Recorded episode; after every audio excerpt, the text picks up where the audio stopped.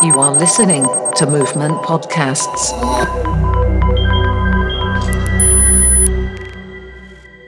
Ακούτε τα podcast του Movement Radio στο πλαίσιο της έκθεσης σύγχρονης τέχνης Πλάσματα 2 Ιωάννινα της στέγης του Ιδρύματος Ωνάση. Η πόλη των Ιωαννίνων, όπως και κάθε πόλη, δεν είναι απλώς ένας τόπος όπου συμβαίνουν γεγονότα. Είναι πολλά πράγματα μαζί. Είναι οι αναμνήσεις της, οι σιωπές της, οι μαρτυρίες της, οι αφηγήσεις της, κυρίαρχες και μη, οι άνθρωποι της. Κάθε πόλη ψιθυρίζει το παρελθόν, το παρόν και το μέλλον της. Το ερώτημα είναι, ακούμε αυτούς τους ψιθύρους; Movement Radio Podcasts, Πλάσματα 2 Ιωάννινα, τη στέγη του Ιδρύματος Ωνάση. Με τον αναπληρωτή καθηγητή και πρόεδρο του Τμήματος Αρχιτεκτόνων Μηχανικών του Πανεπιστημίου Ιωαννίνων, Γιώργος Μύρη, επιχειρούμε μια ανάγνωση της ιστορικής και πολυδομικής εξέλιξης της πόλης των Ιωαννίνων, αναζητώντας παράλληλα τα ίχνη ιστοριών που έχουν ξεχαστεί ή που έχουν χαθεί μέσα στον χώρο και στον χρόνο. Κύριε Σμύρη, χαιρόμαστε που είστε μαζί μας για να συζητήσουμε για την πόλη των Ιωαννίνων. Σας ευχαριστώ και εγώ από τη δική μου πλευρά για την εξόχω τιμητική πρόσκληση να μοιραστούμε μαζί τόσο το επιστημονικό μου πεδίο, όσο όμως και την ιστορία της πόλης μας. Να ξεκινήσουμε λοιπόν. Ήπειρος Γιάννενα. Πότε τα Γιάννενα άρχισαν να παίρνουν μια διακριτή θέση στον ευρωπαϊκό χώρο; Είναι ιδιαίτερα ε, πεπαιδευμένη η ερώτησή σας και χαίρομαι πάρα πολύ που θα συμβάλλω σε αυτό με μερικές ιδέες. Προφανώς τα Γιάννενα είναι στο κέντρο μιας περιοχής. Το λεκανοπέδιο των Ελλήνων είναι ένα λεκανοπέδιο που παρέχει βιωματικές και βιωτικές χρήσεις, όμως θα μου επιτρέψετε να ερμηνεύσω το φαινόμενο που μου λέτε με γεωπολιτικούς ορισμούς.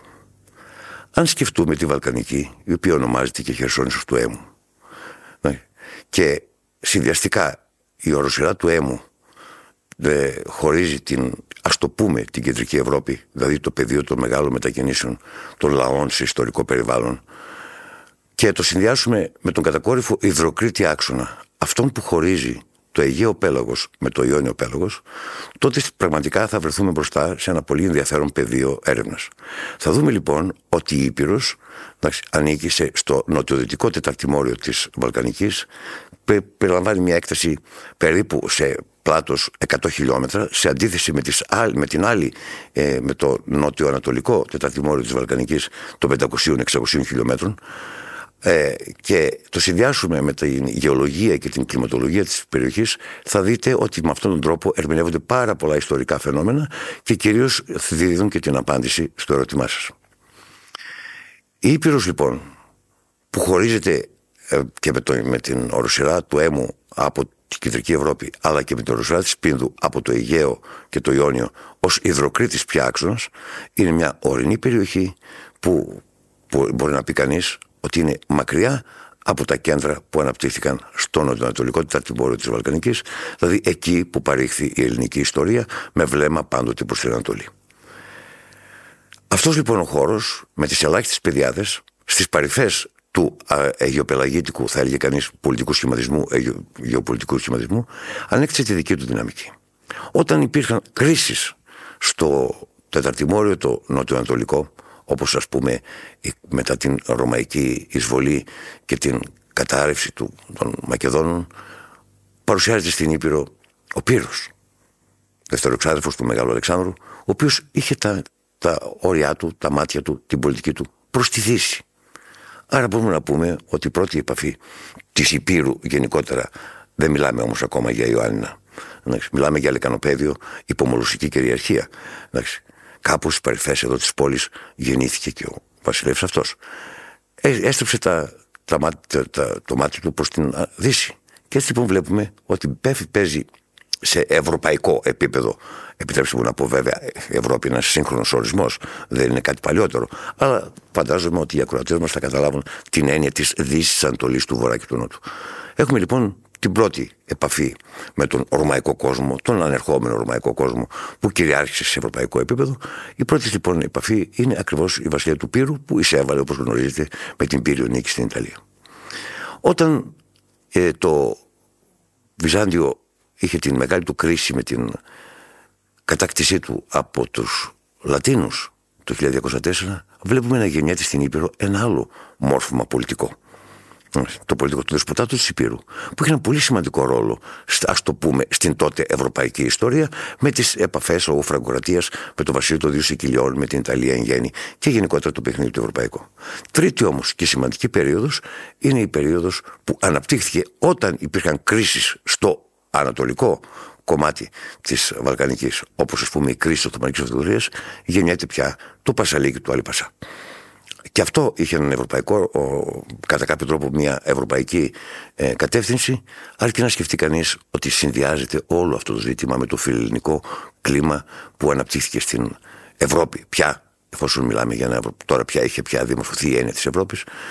Και το μόρφωμα αυτό, ε, φιλελληνισμός, ελληνική επανάσταση, κρίση στην Οθωμανική Αυτοκρατορία, κατάρρευση των Οθωμανικών Βασιλείων, της Οθωμανικής Διοίκησης.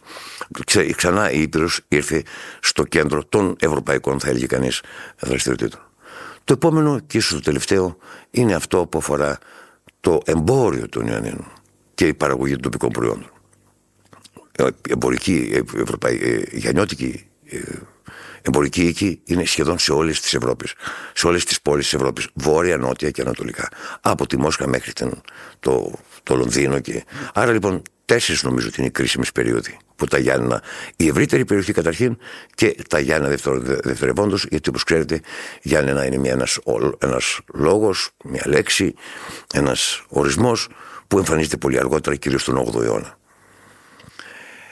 Αυτή λοιπόν η περίοδος είναι ε, αυτές οι τέσσερις περίοδοι θα μου επιτρέψετε να πω ότι ε, είχε ε, μια ένα, θα ένα, ένα, έχουν, ε, παίζονται κάποια γεγονότα στην Ήπειρο που ε, έχουν να κάνουν με τα γεωπολιτικά κριτήρια. Άλλη περίοδος που θα μπορούσε να έχει κάποια σχέση είναι μετά το συνέδριο του Βερολίνου, που όταν υπήρξαν τα καθορισμός των συνόρων της Αλβανίας, που η Ήπειρος βρέθηκε στο μέσον άκρη του, του κυκλώνα του καθορισμού των συνόρων της διπλανής μας χώρας. Ε, φυσικά ε, δεν θέλω να φανεί ότι η περιοδολόγηση ή η τοπογραφική διαμόρφωση που έχω διαμορφώσει αποτελούν την επίλυση όλων των προβλημάτων. Γιατί όλα συνδυάζονται με τις γεωπολιτικές συνθήκες και πάνω απ' όλα με τους ορισμούς. Ε, και κυρίως, μια και μιλάμε για Γιάννενα, ξέρουμε πάρα πολύ καλά ότι σε αυτό το λεκανοπέδιο των Ιαννίνων έχουμε μια σειρά από κατοικήσεις όχι όμως πόλεις με τη σύγχρονη έννοια. Με την αρχαιολινική του φυσικά ναι. Πόλεις, πολύδριο, αλλά αυτό είναι ένα μεγάλο ζήτημα το οποίο θα το κουβεντιάσουμε συνέχεια. Πώς εννοείται κάθε φορά πόλη για να μπορέσουμε να καταλάβουμε και ποια είναι η σύγχρονη ελληνική μας πόλη των Ιωαννίνων. Οπότε πότε τα Γιάννενα έγιναν πόλη;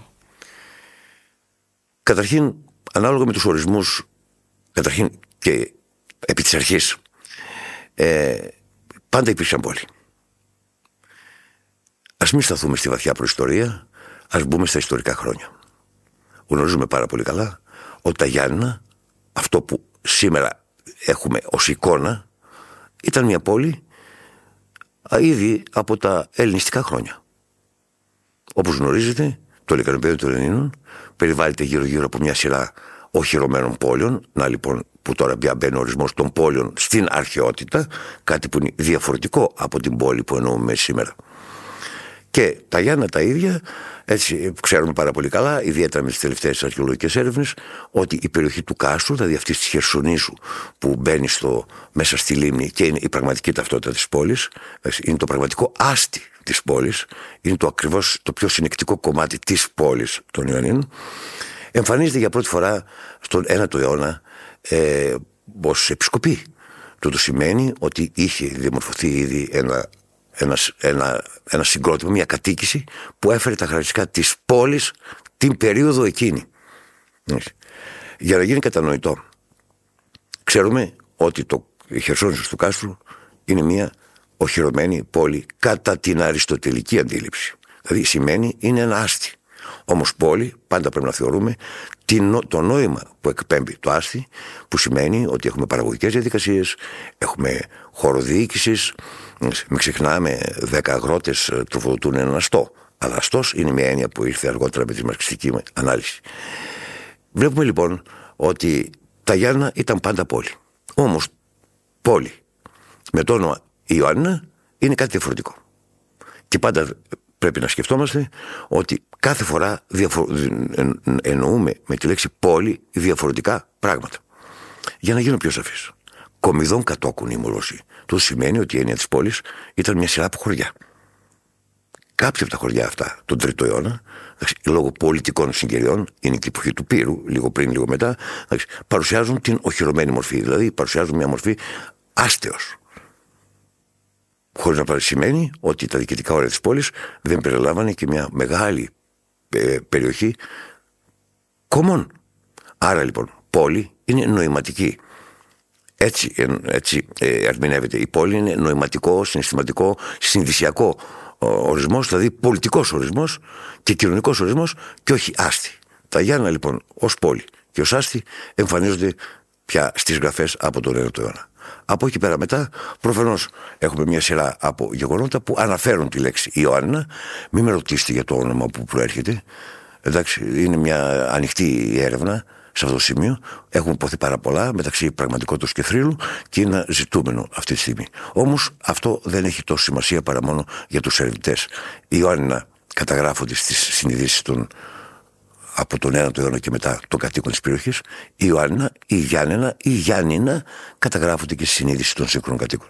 Το σημαίνει ότι ναι, τα Χρυσόβουλα του Ανδρονίκου, σε βενετικά έγγραφα αναφέρεται η λέξη Ιωάννα πολλές φορές.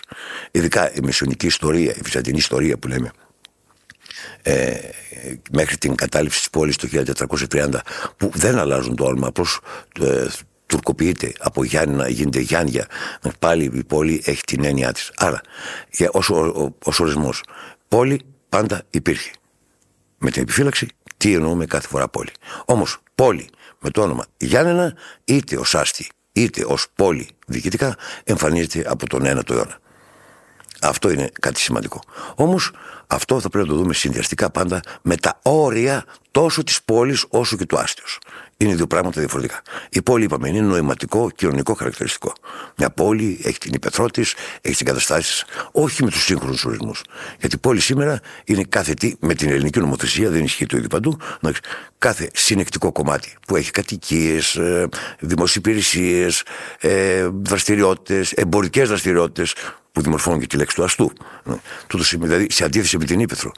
Ε, αυτό λοιπόν είναι ζήτημα που θα πρέπει να το ξεκαθαρίσουμε στο μυαλό μας. Και ξέρετε, ε, δεν προωθείται και ιδιαίτερα πάρα πολύ η έρευνα, όμως καταγράφεται αυτό, η έρευνα για την πόλη των Ελλήνων παρά μόνο σε κλειστά επιστημονικά πεδία. Όμως αυτό δεν σημαίνει ότι δεν υπάρχει συνείδηση πόλεως σήμερα με τα σύγχρονα δεδομένα. Όλοι λένε από πού είσαι, είμαι από τα Γιάννα. Ενώντας από τα Γιάννα μια ευρύτερη περιοχή. Που σημαίνει πόλη κατά την αρχαιολογική έννοια. Όχι άστη. Άλλο να πεις είμαι αστός Γιαννιώτης, που σημαίνει είμαι κάτοικος της πόλης, αντιστοιχεί με τον κάτοικο της Υπέθρου. Όμως πόλη είναι Υπέθρου και άστη μαζί. Αυτό έχει πάρα πολύ ενδιαφέρον για τα Γιάννα και κυρίως μια, μια, μια πόλη, είτε ω άστη, που είναι προφανώς το κάστρο, η χερσόνησος αυτή του κάστρου, που αναφέρεται από τον Ιστινιανό ότι κατοικήθηκαν από κατοίκους της Εύρεια. Παιδεία θολά. Δεν έχει ξεκαθαριστεί ακόμα. Αυτό δημιουργεί το άστη, μπερδεύεται με την πόλη. Το ένα είναι αμυγός κατοίκηση και οχύρωση και κατοικίες, και ενώ πόλη είναι ένα ευρύτερο πεδίο. Άρα, ως πόλη με το ευρύτερο πεδίο μπορούμε να μιλάμε πια από την, τα ύστερα βυζαντινά χρόνια που η πόλη έφυγε από το, από το Άστι και επεκτάθηκε σε ευρύτερη περιοχή. Κάτι το οποίο είχε δημιουργηθεί ήδη από τις προποθέσει τη Ρωμαϊκές, που έχουμε βίλες ρωμαϊκές στα περίχωρα της πόλης κτλ. Ε, από εκεί πέρα μπορώ, αυτό μιλάμε για την έννοια την κοινωνική πια, την κοινοπολιτική, δηλαδή μια πόλη των Ιωνίων όπως εμφανίζεται σήμερα. Σήμερα μιλάμε για μία πόλη ή για πολλές πόλεις και ποια είναι τα όρια; Πάρα πολύ, πάρα πολύ ενδιαφέρον αυτό. Πάρα πολύ ενδιαφέρον. Νομικά με το, μας, με το νομικό μας ε, προστάσιο είναι μια πόλη. Όπως ορίζεται πια με τη σύγχρονη νομοθεσία. Είναι μια πόλη. Ναι. Όμως με, με αυτά που προείπαμε μπορούμε να ερμηνεύσουμε την πόλη που συνυπάρχει με διαφορετικά κριτήρια κάθε φορά. Αν πάμε με την έννοια την αρχαιοελληνική, το άστι και η πόλη, θα δούμε ότι διαμορφώνεται μια άλλη πόλη κάτω από μας. Αυτό το η Χερσόνησο ή το Λικανοπέδιο είναι γεμάτο αρχαιολογικές θέσεις, να ξεδημορφώνει μια άλλη πόλη. Της εποχής εκείνης, όμως συνεπάρχει και σήμερα. Αν περάσουμε αργότερα στο Βυζάντιο, το ίδιο. Έχουμε μια άλλη πόλη. μια άλλη πόλη, στο ευρύτερη, στην ευρύτερη πια περιφέρεια, ακόμα, ακόμα και στο Άστι. Αν δεν μπούμε στη μακρά και θολερή περίοδο της Οθωμανικής Αυτοκρατορία, με, με, με, τα 500 τόσα χρόνια της ε, εξέλιξης πολυδομικής, τότε θα βρούμε μια άλλη πόλη. Το πιο σημαντικό από όλα όμως είναι η κοινωνική μας πόλη. Σημαίνει δηλαδή η πόλη, την πολιτισμική, η πολιτισμική μας πόλη, με τους διάφορους πολιτισμούς που αναπτύχθηκαν, με αυτούς που δεν φαίνονται, μια πόλη κάτω από την πόλη. Τα Γιάννη έχουν μια ολόκληρη ιστορία κάτω από την πόλη τους. Έχουμε πόλη που δεν φαίνεται. Σημαίνει δηλαδή ότι νοηματικά έχουμε πολλές πόλεις που επικάθονται και συνεπάρχουν στη σύγχρονη εικόνα της πόλης των Έλληνων. Πολύ προσοχή σε αυτό. Δεν θέλω να φανεί ότι το, το παρελθόν είναι αλάφυρο που ήρθε να τροφοδοτήσει απλώς τη ματιοδοξία μας στη σύγχρονη. Είναι κάτι σημαντικό. Όλοι μας παιδιά του χώρου που βιώνουμε, και θα μου επιτρέψετε να πω της πόλης που βιώνουμε. Όταν περπατά κανείς στην πόλη των Ελλήνων, είτε βλέπει, είτε δεν βλέπει, είτε δεν γνωρίζει πράγματα που προέρχονται από όλες τις περιόδους, αυτές που υπάρχουν, που, καθιερω, που διαμορφώνουν τη σύγχρονη ζωή. Περνάνε δίπλα, μπαίνουν μέσα σε αυτά τα ε, πολίματα του παρελθόντος δηλαδή ενταγμένα στη σύγχρονη πόλη, όμως είναι μια άλλη πόλη. Αυτό δεν είμαι πολύ περήφανος για τα Γιάννα, πιστέψτε με. Ξεχνάμε πάρα πολύ εύκολα. Ξεχνάμε, μάλλον αγνοούμε. Είναι και ίδιο της εποχής αυτές τις νοηματικές πόλεις που δεν είναι μόνο στα Γιάννα. Ενδεχομένως το φαινόμενο δεν το γνωρίζω και να είναι και σε άλλες πόλεις. Όμως η σύγχρονη εικόνα της πόλης είναι απόρρια της, του νοήματος της πόλης σε διάφορες εποχές που ήρθαν ξαφνικά με ταχύτητα πολυβόλου να επικαθίσουν στη σύγχρονη ζωή. Όμως, το πιο σημαντικό από όλα είναι ο λόγος που διαμορφώνεται πίσω από την πόλη. Εκείνο που παρέμεινε αμετάβητο για την πόλη του Ιρανίνων είναι η μύθη, η θρύλη, ο λόγος, τα κείμενα, η ποίηση. Όλα αυτά είναι ζητήματα που συνεπάρχουν στην πόλη. Αρκεί να σκεφτούμε με λίγο φιδό να τα βρούμε από πού ξεκινάνε. Όταν έχουμε εξαιρετικά ποίηματα, όχι ρομαντικά, που έχουν μέσα τους μια γνώση της ιστορίας. Ιστορία, είπα, όχι ως λάφυρο του παρελθόντος, ω βιωματικό στοιχείο της, του σύγχρονου ανθρώπου. Μην ξεχνάμε, η παράδοση είναι νεωτερικότητα. Η νεωτερικό. Εμείς ορίσαμε το όριό μας. Η ιστορία ως επιστήμη είναι νεωτερικότητα. Εμείς ορίσαμε την ιστορία και δεν είναι ιστορία. Όμως η ιστορία υπάρχει. Η ιστορία υπάρχει με την, με την νεωτερική της άποψη. Ναι, υπάρχει ιστορία δίπλα μας. Απλώς εμείς δεν την γνωρίζουμε ή δεν την, δεν την αναγνωρίζουμε ή δεν την αναγυγνώσκουμε με τον τρόπο που πρέπει να γνωρίσουμε. Όμως είμαι πάρα πολύ περήφανος για το λόγο που παράγεται στην πόλη. Η πολυπληθυσμικότητα, ε, που είναι πάρα πολύ σημαντικό απόρριο όλων των πραγμάτων. Μην ξεχνάτε ότι για την εβραϊκή κοινότητα έχουμε ε, στοιχεία που ανάγονται στο 13ο αιώνα και έζησαν μέχρι την εποχή μας και ζουν δίπλα μας. Η μουσουλμανική κοινότητα του Ελλήνων, που η ανταλλαγή βέβαια απάλαξε από το μεγάλο ποστό, αλλά παραμένει μέσα από το μνημιακό της πλούτο, δηλαδή από το βιωματικό της χαρακτήρα. Μην ξεχνάμε ότι έχουν χαθεί κι άλλες, ας το πούμε, ε, πολιτισμοί, ε, πολιτισμοί ε, των καθολικών ε, που είχαμε στα Γιάννα, γιατί μην ξέρω ότι έχουμε την Καθολική Εκκλησία, που χάθηκαν το Δεύτερο Παγκόσμιο Πόλεμο. Ε, κοινότητα Ρωμά, εγκατεστημένες στην περιφέρεια της πόλης, που αυτά αναφέρονται σε ιστορικές πηγές αρκετά πίσω. Είναι και εικόνες της πόλης που έχουν χαθεί και δημιουργούν μια νέα πόλη κάθε φορά όσο φόδε τα, τα όρια της, ποια είναι πια νοηματικά ή πολυδομικά. Με τους σύγχρονους ορισμούς, πόλη είναι όχι μόνο το λικανοπέδιο και οι 35 κοινότητες που βρίσκονται γύρω από αυτό, έξω από το λικανοπέδιο. Γιατί συγχαίουμε το Άστι που δεν είναι πια το κάστρο, αλλά μια άλλη πόλη που προέρχεται από τα πολυδομικά σχέδια του 1955. Αυτή είναι η πόλη, την εντός πόλεως, την εκτός πόλεως, την εντός σχεδίου, την εκτός σχεδίου, κοντολογήσει νέε έννοιε. Τα όρια της πόλης, λοιπόν, είναι, νοηματικά είναι ασαφή. Πολυδομικά θα μπορούσε να πει κανείς ότι είναι πιο σαφή. Είναι η περιβάλλουσα που διαμορφώνει το αμυγές οικιστικό περιβάλλον των Ελλήνων, που περιλαμβάνει όμως και το νόημα και τις κατοικίες. Δεν, δεν, δεν μου αρέσει όμως να πούμε και δεν θα ήθελα να μείνει ως κατακλείδα η έννοια ότι η πόλη με όρια. Είναι μια πόλη που δεν έχει όρια. Δεν πρέπει να έχει όρια για να επικαθίσει στο παρελθόν της που τη δημιούργησαν ως μια πόλη χωρίς όρια μέσα σε ένα βαλκανικό και τώρα πια σε ένα ευρωπαϊκό περιβάλλον. Είναι νόημα περισσότερο η πόλη, κατά τη δική μου γνώμη. Μπορώ όμως να το αποδείξω αυτό καθημερινά και σε, σε, για οποιαδήποτε σημεία. Και να μην αρχίζουμε να σκεφτόμαστε με την έννοια του πολυδομικού σχεδίου, το οποίο πολυδομικό σχέδιο δημορφώσει και συνήθειε. Ένα πολυδομικό σχέδιο που ξέρουμε πάρα πολύ καλά από την ύστερη του κρατία ε, υπήρξαν προσπάθειες ιδιαίτερα ε, με, το, με την εκμοντερνισμό της Οθωμανικής Διοίκησης, ας το πούμε έτσι, αν μου επιτρέπει η έκφραση, να ορίσουμε την πόλη με ένα πολυδομικό σχέδιο.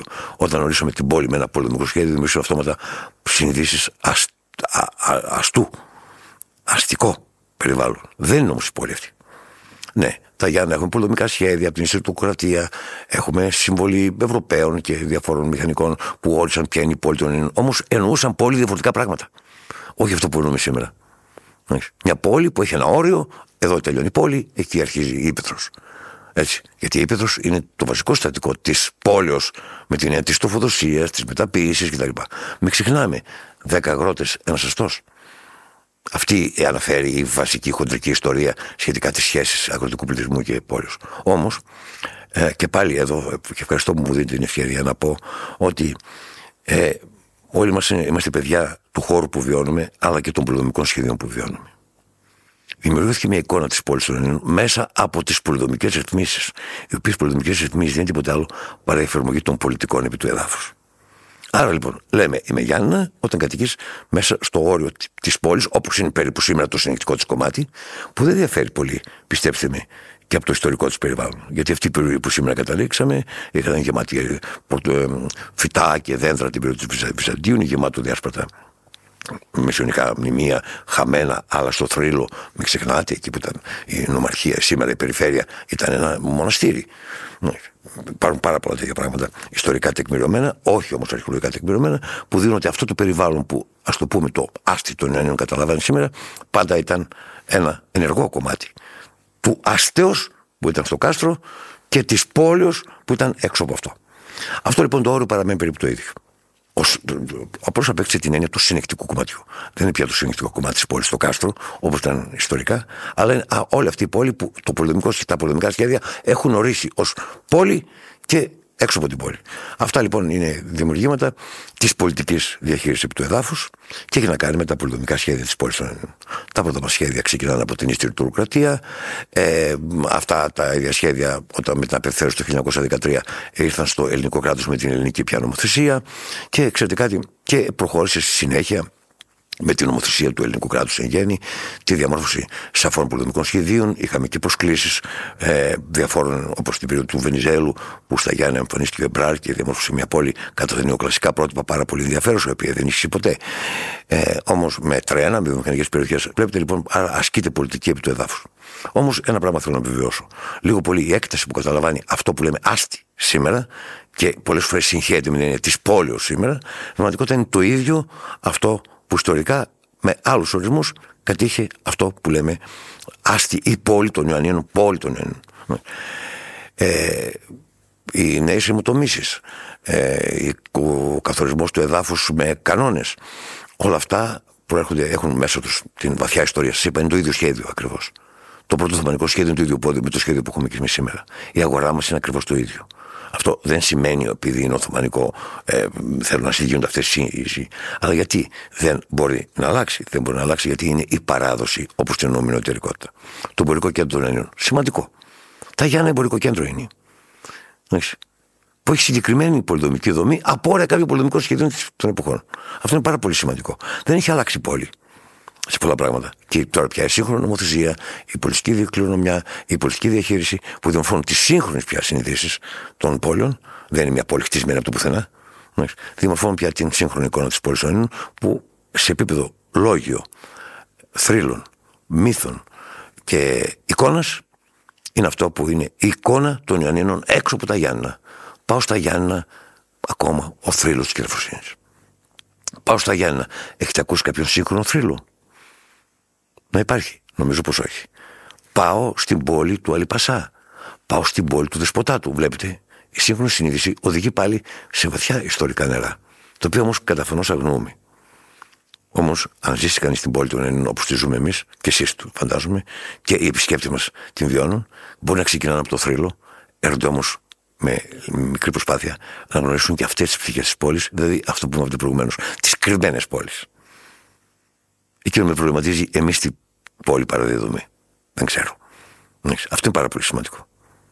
Αν σας έλεγα να μου πείτε δύο-τρεις ιστορίες κρυμμένες μες στην πόλη, ποιες θα ήταν αυτές; Καταρχήν, την πόλη όπως την εννοούμε σήμερα. Και με την ευρύτερη έννοια. Δηλαδή, είναι πόλη νομικά ή είναι πόλη ιστορικά και συνδυσιακά. Α πάρουμε το συνδυσιακό, που έχει πάρα πολύ ενδιαφέρον. Είπα, είπα στην αρχή, έμποροι Ιωαννίνων, εμπορικό κέντρο. Όπως αυτό που αργότερα λέγεται ιστορικό κέντρο, παρότι δεν είναι νομικά κατοχυρωμένο, ιστορικά κέντρο έχει μόνο η Αθήνα και η Θεσσαλονίκη. Αυτό το ονομάζουμε παραδοσιακό κέντρο, άλλος ορισμός καινούριος, ο οποίο εμφανίσει τα πράγματα. Αλλά ας πούμε ότι οι άνθρωποι, ε, οι κάτοικοι μας, οι συγκάτοικοι, εμείς όλοι αντιλαμβανόμαστε, πάω στο κέντρο, πάω εννοώντας πάντα το ιστορικό κέντρο. Οι ιστορίες της αγοράς είναι πολλές. Οι στοέ που παίρνουν άλλη πορεία σήμερα. Ε, το αμετάβλητο της ιστορικής πολυδομίας που δημιουργεί φωτοσκιάσεις νοηματικές. Συνδέεται με τις ε, παραδόσεις πάλι νεο, νεολογιστικά ε, των πανηγυριών της πόλης των ανθρώπων που κάνουν καντάδα κρατώντας ένα τσίγκο στο κεφάλι τρομακτικές ιστορίες από το, από το, από το, από το, ας το πούμε το εμπορικό κέντρο των Ελλήνων τους εμπόρους ναι. τις ιστορίες με τους εμπόρους και τα εμπορεύματά τους στην αγορά οι κάτοικοι της υπαίθρου, της βαθιάς υπαίθρου ή της μακριάς υπαίθρου που κατεβαίνουν με τα ζώα στην πόλη έχουμε τρομακτικές ιστορίες για από αυτό. Τι ιστορίες που αναπτύσσονται μες στα χάνια, στα χάνια, όπου υπάρχει μια συμβίωση της υπαίθρου μέσα σε αστικό περιβάλλον που θα πρέπει να διασφαλιστεί και με ασφάλεια αλλά και νοηματικά. Έχουμε πραγματικά πάρα πολύ ωραίες ιστορίες καθημερινότητα στα Γιάννα. Καταγεγραμμένες, ανοίγουν βέβαια στη σφαίρα της κοινωνικής λογογραφίας όλα αυτά, αλλά υπάρχουν, πολύ ενδιαφέρουσες ιστορίες τραγούδια, ποίηματα, μπαντίδος, ναι, διάφορα ε, κείμενα, οι εφημερίδες, ο τύπος της εποχής, οι εκδόσεις της εποχής περιγράφουν πραγματικά πάρα πολύ ενδιαφέροντε συνθυμίσει σχετικά με μικρές, μικρές ιστορίες. Παρότι δεν τις ξέρουμε, όμως όταν κάποιος έρχεται στα Γιάννα, στο κέντρο θα κατέβει.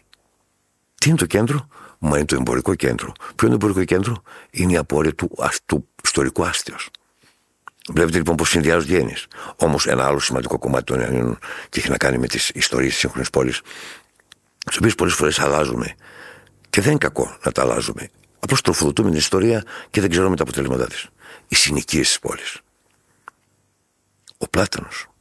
Η Καραβατιά. Η Λούτσα πάνω. Η κάτω Λούτσα. Οι Καλούτσιανοι. Συνοικίες της πόλης με δική τους δυναμική και πολύ ιδιαίτερα βαρύνων ιστορικό παρελθόν. Πού γιορτάζαν οι γενιώτες την καθαρή της Δευτέρα; Στο Μιλέτ Μπαχτσε. Στον εθνικό κήπο, ο οποίος στα ύστερα χρόνια της Οθωμανικής Αυτοκρατορία δημιουργήθηκε, εκεί περίπου που είναι η διευρυμένη περιφέρεια, η αμπελόκηπη. Γι' αυτό και το λέμε αμπελόκηπη σήμερα. Να μια ιστορία εξαιρετική. Εκεί πρωτοεμφανίστηκε και η μπύρα, νομίζω, ε, κυρία Αγγέλη, ε, σε ένα ιδιαίτερο μαγαζί. Άλλο με τις απόκριες. Πόσοι γνωρίζουν, μάλλον όλοι γνωρίζουμε, ότι η περιοχή, ας το πούμε, Καραβατιάς Πλατάνου, στα μνήματα ήταν από τις μεγαλύτερες φωτιές, τζαμάλες, που το λέμε σήμερα και είναι μια τουριστική ατραξόν και διαφημίζεται ιδιαίτερα. Είναι όμως συνεχτικό κομμάτι του ιστορικού παρελθόντος, δηλαδή του παρελθόντος της πόλης. Με τρομακτικές ιστορίες. Ποιοι γνωρίζουν τα Γιάννα, το γκλιούμ; Μια λέξη γεννιώτικη έγινε γκλιούμ, δηλαδή έγινε μια φασαρία μεγάλη, ένα μεγάλο γλέντι. Αυτό είναι μια ιστορία της πόλης των Ελλήνων που έχει να κάνει με τις τζαμάλες και τις γιορτές αλόθρησκων ή αλόφιλων, θα έλεγε κανείς, κατοίκων της πόλης κάποια εποχή. Είναι τα νέγρικα πάρτι των νέγρων της εποχής. Αυτό λοιπόν, πολύ άλλο κομμάτι είναι ιστορίες που γυρίζουν γύρω από τις συνοικίες. Οι συνοικίες όμως έχουν και κάτι πολύ, πολύ σημαντικό που επίσης βελτιώνει την ιστορία μας. Οι συνοικίες είναι απόρρια των ενωριών μην ξεχνάτε κάποια χρόνια πριν, ψηφίσαμε με ενορίε. Το, το νομίζω ότι θα το θυμούνται οι παλιότεροι των ε, ακροατών μας. Με ενορίε. Αυτές οι ενορίε δημιουργούν πόλεις μέσα στην πόλη. Κοινότητες συνεκτικές μέσα στην πόλη. Άρα πόλεις μέσα στην πόλη. Άλλη διάσταση της προηγούμενης ερώτησή σας. Αυτό είναι πάρα πολύ σημαντικό. Εντάξει. Προφανώς ε, οι ιστορίες για την. έχουν επηρεάσει τα πάντα σήμερα ε, μια έρευνα που κάναμε τώρα τελευταία στο Πανεπιστήμιο ε, με ερωτηματολόγια στους κατοίκους της πόλης ε, λέει ποια είναι η εικόνα τους για την κυραφροσύνη. Ε, με ερωτηματολόγια παντού. Οι απαντήσεις θα σας καφνιάσουν στην κυριολεξία. Η πλουσία των, ε, το βλέπουν μια ρομαντική ε, ιστορία ερωτικής φύσης που δεν είναι στην πραγματικότητα έτσι και οι υπόλοιποι το βλέπουν ένα κακό παρελθόν πρέπει να φύγει ε, άλλοι το βλέπουν σαν έναν ωραίο σύγχρονο θρύλο ο οποίος μπορεί να τροφοδοτεί ε, την καθημερινότητα. Μαγαζί και ελαφροσύνη και ούτω καθεξής. Το βλέπετε αυτό, βιώνουμε με αυτή την ιστορία έτσι. Κάποια χρόνια πριν οι τουρίστες έρχονταν στα Γιάννα για να πάνε στο σπίτι του Αλιπασά, πηγαίνοντας στη Μονή Παντελήμων στο νησί. Βλέπετε λοιπόν πως η ιστορία συγχαίεται στο κεφάλι. Όμως θα έδινα και τη ζωή μου ακόμα να διατηρηθούν αυτές οι ιστορίες. Ε, άλλο κομμάτι είναι το θεριό της λίμνης ή ο θρύλος που έχει να κάνει και με τα, με τα πολεμικά ζητήματα της επικοινωνίας θρύλος φυσικά του θεριού της λίμνης, δηλαδή των θορύβων που ακούγονται γύρω από τη λίμνη και γύρω από την πόλη. Όμως αυτά δεν είναι τίποτα άλλο παρά πόρε των καρστικών πετρωμάτων που δημορφώνται το λεκανοπέδιο. Γεμίζουν οι υπόγειες δεξαμενές, αδειάζουν οι υπόγειες δεξαμενές, δημιουργούν ήχους.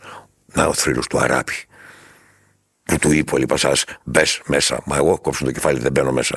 Είναι τα σπήλια που δημοφωνούν γύρω-γύρω. Ξέρετε, τα Γιάννη έχουν και σπήλιο, το κάστρο έχει ολόκληρα σπήλια στο κάτω μέρος που ακούς ακριβώς αυτούς τους θρύλους, τους ακούς.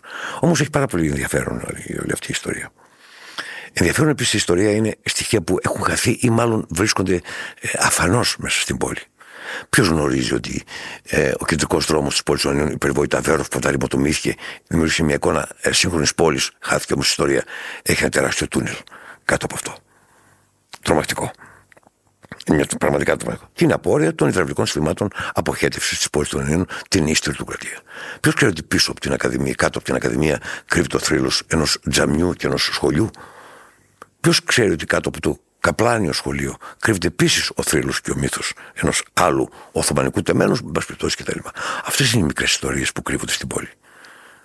Και κρύβονται πολλές, σας πληροφορώ. Αν αρχίσουμε να κουβεντιάζουμε από τώρα και να λέμε τι κρύβεται κάτω από αυτή την πόλη, δεν τα βλέπεις. Όμως υπάρχουν στη συνείδηση των κατοίκων. Οι γυρεότεροι λένε, Πού πας, στο Ναμα... Ναματζάχι, εννοώντας φυσικά το Ναμαζιάχ, το τζαμί που ήταν στην πλατεία. Αυτοί είναι οι θρύλοι που υπάρχουν στην πόλη σήμερα και τροφοδοτούν το νόημα ως τουρίστας, ως κάτοικος, ως ε, διαφήμιση, ως τουρισμός. Δείτε τα site όλα που διαφημίζουν τα Γιάννα. Η πόλη των θρύλων και των παραδόσεων. Των θρύλων και των παραδόσεων. Η πόλη, τα Γιάννα με την ιστορία της. Η τα Γιάννα, η πόλη των αριστοκρατών. Φυσικά και είναι. Το δίκαν ιστορικά. Προφανώς και είναι. Όμως απέκτησαν αυτά τον, αυτή, αυτή η βαθιά ιστορία που δεν υπάρχει ακόμα μέσα μας και των κατοίκων των επισκεπτών, δημιούργησε ένα ρομαντικό περιβάλλον ε, και τώρα πια συνδεδεμένο με τα οικονομικά συστήματα πήρε και διαφορετική τροπή. Το ρομάντζο Πού μπορεί εύκολα να γίνει οικονομικό τεκμήριο και, οικονομικό, και οικονομική συναλλαγή. Όμως αυτό είναι η πόλη των Ελλήνων σήμερα. Εκείνο που πρέπει να ζητήσουμε, να δώσουμε ένα νόημα σε αυτά. Ένα, μια άλλη διέξοδος με την επισφάλεια που υπάρχει πάντα. Δηλαδή, ναι, να δώσουμε μια καινούργια ανάγνωση του αστικού περιβάλλοντος ή του πολιοδομικού περιβάλλοντος με νέα εργαλεία. Τα νέα εργαλεία ευτυχώς είναι πια οι σύγχρονες τέχνες, εκείνες που ανοίγουν νέες πορείες, γιατί απαλλάσσονται από τα βαρύγια, θα έλεγε κανείς, της κοινωνικής λογογραφίας, δηλαδή του λαϊκού πολιτισμού. Γιατί τα πράγματα δεν είναι έτσι. Βλέπετε λοιπόν και οι επεμβάσεις που γίνονται σήμερα στην πόλη είναι βέβαια οι διεθνείς συμβάσεις περί ιστορικού κέντρου, περί πολιτικής κληρονομιάς, περί νομοθεσίας ευρωπαϊκής και ελληνικής. Είναι μια πολύ μεγάλη συζήτηση. Όμως και αυτά αρχίζουν πια να αντιμετωπίζονται με έναν διαφορετικό τρόπο για να έχουν τι, τουρισμό. Δεν ξέρω αν και κατά πόσο είναι αυτό το ζήτημα σημαντικό. Είναι σημαντικό, σημαντικό το. Εμένα εκείνο που με ενδιαφέρει και είναι και αποτελεί τα μαθήματά μου είναι της αυτοσυνειδησίας το σημαντικότερο. Δεν χωροτακτώ αν δεν χωρογνωρίσω. Η, χωρο, η χωρογνωριμία δημορφώνει συνειδήσεις. Και οι όριμες συνειδήσεις επικάθονται στο ρομάντζο, στο θρύλο, στην ιστορία, αλλά και στην πραγματικότητα. Αυτό νομίζω ότι είναι το μέλλον της πόλης του Νένεν. Και χαίρομαι πάρα πολύ καλά που κάνετε αυτή τη δουλειά τώρα. Είμαστε δηλαδή μια ρομαντική πόλη. Ε, η έξω μαρτυρία είναι ρομαντική. Η έξω μαρτυρία θα μου επιτρέψετε να μην είναι. Έξω μαρτυρία, ναι. Όλοι στα Γιάννα, εντάξει. Ή πάνε γιατί έρχονται γιατί έχει κάτι να δούνε, κάτι να κάνουν έτσι. Που τροφοδοτείται διαρκώς με τα μουσεία, με τις εκδηλώσεις κτλ. Όμως όλοι έχουν, αν κάνετε μια ψυχανάλυση, θα δείτε ότι πρώτον πάμε στη ρομαντική πόλη. Είναι όμως ρομαντική. Για μας που ζούμε εδώ.